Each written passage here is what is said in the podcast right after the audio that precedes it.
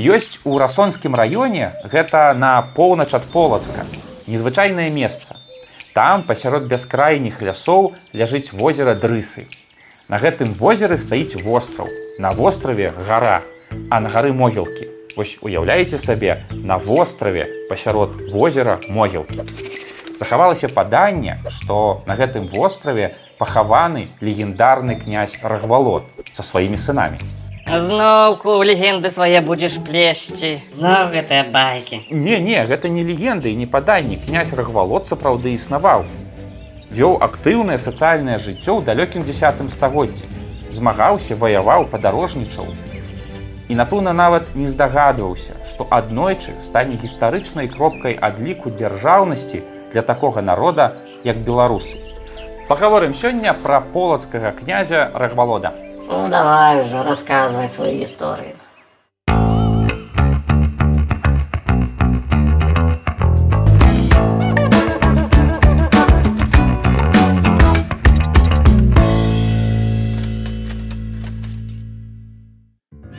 Рагвалод перешел из Заморья, имяши волость свою Полоцк. Такі запіс под 980 годам ёсць у аповесці мінулых гадоў, самым старым летапісе Русі. Хто такі рагвалод? Чаго ён з-за гэтага мора ішоў? Што ён за тым морам рабіў і што гэта за мора, мы, на жаль, не ведаем. І баюся, ніколі ўжо дакладна не даведаемся. Ай, вы гісторыкі зусім нічога не ведаеце, галаву толькі людзям дурыце.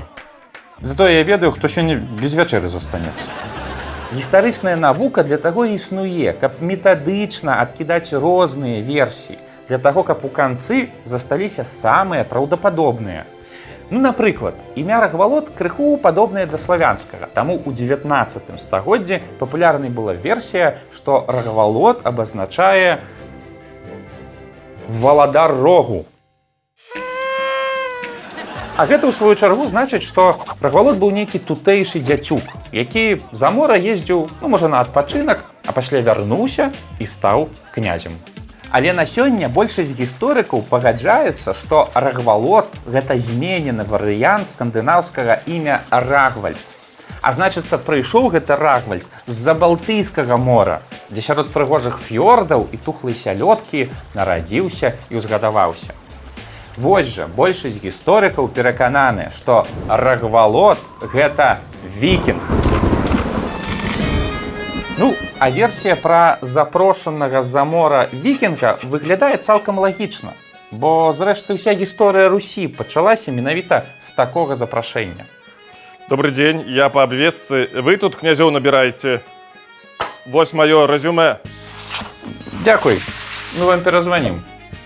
Стоп, стоп, стоп. А адкуль у викингов роги?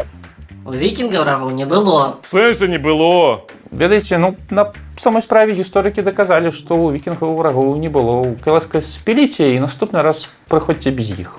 А ну вас. У восьмым стагоддзі зухаватыя хлапцы са скандынаўскіх узбярэжжаў прыдумалі сабе такую забаву. Сядалі на свае караблі дракары і ехалі рабаваць багацце навакольных народаў. Спачатку патрапілі ў Англію, ім спадабалася, пасля прайшлі па ўзбярэжжы Еўропы, а пасля пераплылі Балтыку і патрапілі на тэрыторыю Русі. Ну, дакладней не тэрыторыю Русі, а на тэрыторыю чудзі, славен і крывічоў. Бо слова Русь прынеслі на нашыя землі якраз скандынавы. Пра гэта ў нас ёсць асобная перадача. Калі мы правільна разумеем запіс з аповесці мінулых гадоў пад 862 годам, вікінгі прыйшлі ў раён Ноўгарада, багаццяў там асабліва не было, але затое былі землі і людзі, якімі можна было пакіраваць. На той момант ні ў чудзі, ні ў славен сваіх князёў яшчэ не было, а ў вікінгаў былі. Вось яны ўзяліся кіраваць. Але ні славенам, ні чудзі гэта кіраўніцтва нешта не спадабалася. І яны вікінгаў выгналі. Ну і мы аднойчы неяк свайго запрасілі і дагэтуль не можам выгнаць. Ага, Вову. Але прагрэс такая штука, адзін раз пакаштаваў, далей ўжо цяжка адмовіцца. Мясцовыя плямёны зразумелі, што з князем жывецца неяк спакайней і вырашылі вярнуць назад вікінгаў. Приветики, вы мне так не перезвонили. У 862 годзе па запрашэнні мясцовых плямёнаў на Русь прыехаў князь Рурык са сваёй сям'ёй. А вы чё рогі не спілілі? Рэквізіт дарагі. Рурык паставіў сваіх людзей у Ноўгарадзе, Мурамі, Растове, Ладазе і Полацку. За наступныя 100 гадоў рурыкавічы апанавалі амаль што ўсе гарады Русі і перанеслі свой цэнтр у Кіеў, бліжэй да багатай візантыі, плюсавых тэмператур і цёплага мора. Все мы людзі, все мы любім загараць.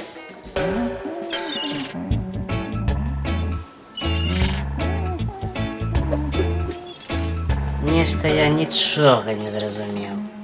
Дык рагвалот дзе? Быў ён ці не быў? А, э, рагвалод. Гісторыя рагвалода пачынаецца праз 100 гадоў пасля гісторыі Рурыка. Гэта 970-е гады. У полацку раптам з'яўляецца новы князь.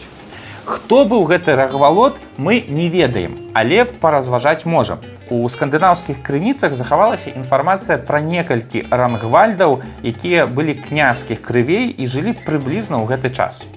Магчыма, Рагвалод быў сынам вядомага нам па сагах нарвежскага конунга Эйрыка крывавая сякера.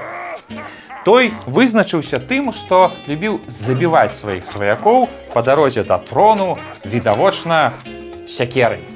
Пасля смерці Эйрыка дзеці ягоныя заняліся тым жа самым, што іх бацька. пачалі забіваць адзін аднога.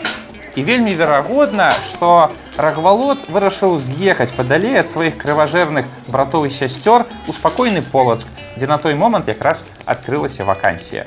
І гэта 10 970 гады падыходзіць. Хаця это толькі адна з версій. І вось тут што цікава, ну як мы гэта цяпер разумеем. У 10 стагоддзі уся тэрыторыя чорнага да балтыйскага мора ўжо ляжала пад рурыкавічамі. Гэта была іх вотчына. Яны нават імя гэтым землям сваё прывезлі Русь. І тут раптам па цэнтры гэтай самай Русі балачане запрашаюць на княжанне прадстаўніка зусім іншай дынастыі. Чаму раптам палачані вырашылі паклікаць прадстаўніка іншай дынастыі? Мы дакладна не ведаем. Але ёсць меркаванне, што ім проста вельмі не падабалася кіраўніцтва тагачасных кіеўскіх князёў. Ігар і ягоны сын Святаслаў не вылазілі з вайсковых паходаў, вельмі часта прайгравалі і па шчырасці агулам займаліся абычым. Вось палачане і вырашылі паклікаць на княжанне прадстаўніка іншай княжацкай дынастыі. А ёечкі, так можна было? Ну, оказывается, можно. У 972 годзе Святаслав Ігорович э, загінуў падчас паходу супраць печанегу. Ягоныя сыны адразу ж пачалі вялікую бітву за спадчыну бацькі. Вайна была крывавая. Князі Барыс і Глеб могуць гэта пацвердзіць. У фінал выйшлі новгарадскі князь Владзімир і кіеўскі князь Яраполк. Палачане мусілі быць задаволеныя. Кіеў з Новградам ваююць, спадчыну рурыка дзеляць, а ў іх князь з іншай дынастыі яны ў доміку ім дзяліць нічога не трэба, таму мір і спакой. Але спакой аказаўся недаўгавечны. Кіеўскі князь Яраполк і новгарадскі князь Уладзімир сінхронна даслалі сваіх паслоў з прапановай заключыць саюз менавіта з полацкам. Ну, бо пазіцыя полацка ў гэтай вайне магла аказацца рашаючай. Ну што, выбраў? Цяжка. Няхай будзе Кіеў. І полацк выбраў Кіеў. У часы рагвалода натарыяльных кантораў яшчэ не існавала. І найбольш надзейным спосабам пацвердзіць заключэнне нейкай дамовы быў шлюб. Менавіта таму гэтую гісторыю мы ведаем з падручнікаў са школы як гісторыю пра крывавы шлюб дачкі рагвалода рагнеды. Тая нібыта, атрымаўшы адразу дзве прапановы і не маючы магчымасці параўнаць прэтэндэнтаў па сімпатычнасці, выбрала па статусу. Эх, нічога з тых часоў не памянялася. Ну так. А Яраполк быў статусней і яна выбрала кіеўскага князя.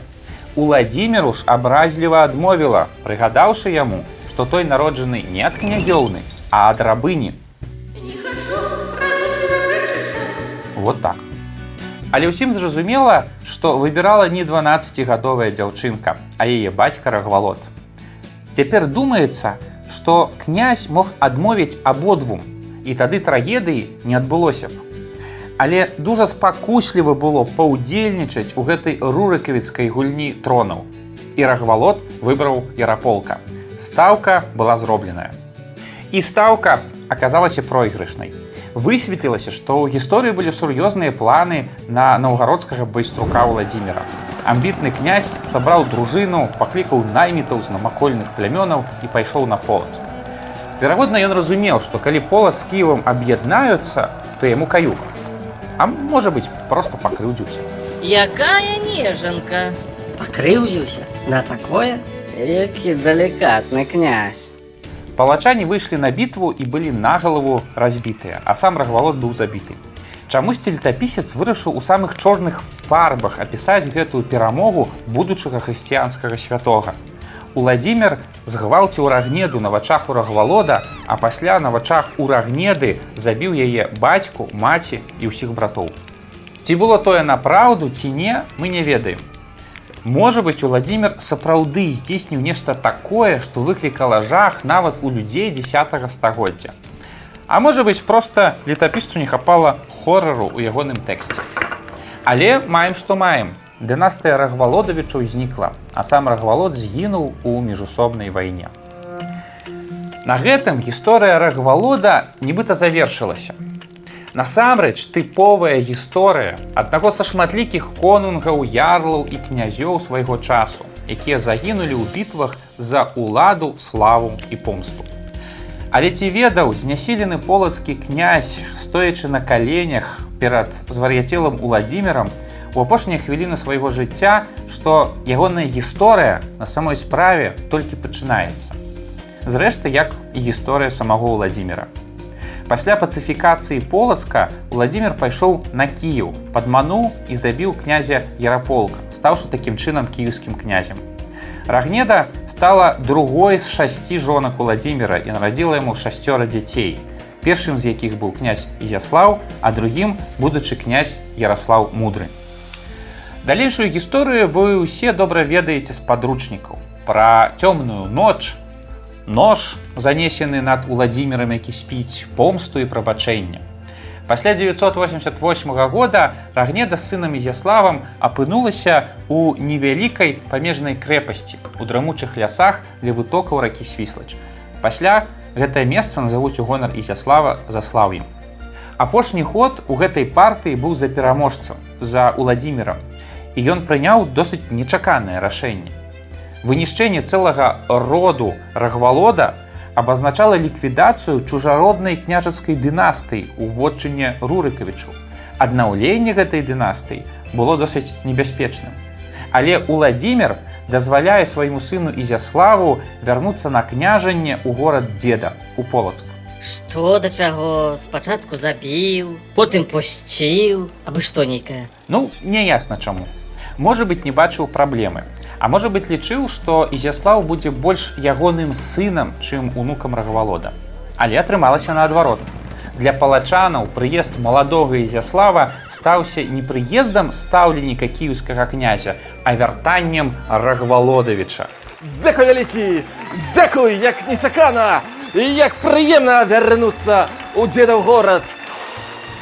А, супер. Полацк, ты найлепшы.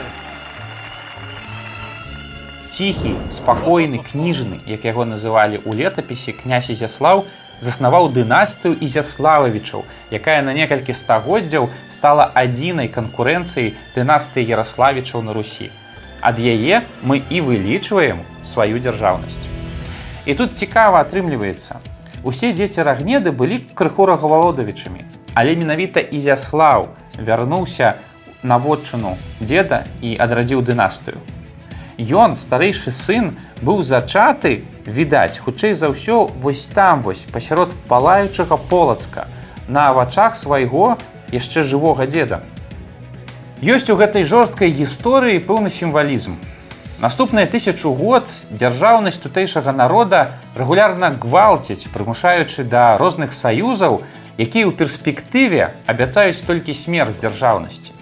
Але дзіўным чынам тутэйшая дзяржаўнасць заўсёды аднаўляецца без усялякіх войнаў і паўстанняў, праз цярпенне, любоў і самаахвярнасць. Ці гэта наканаванасць, ці проста супадзення, пакажа бліжэйшы час.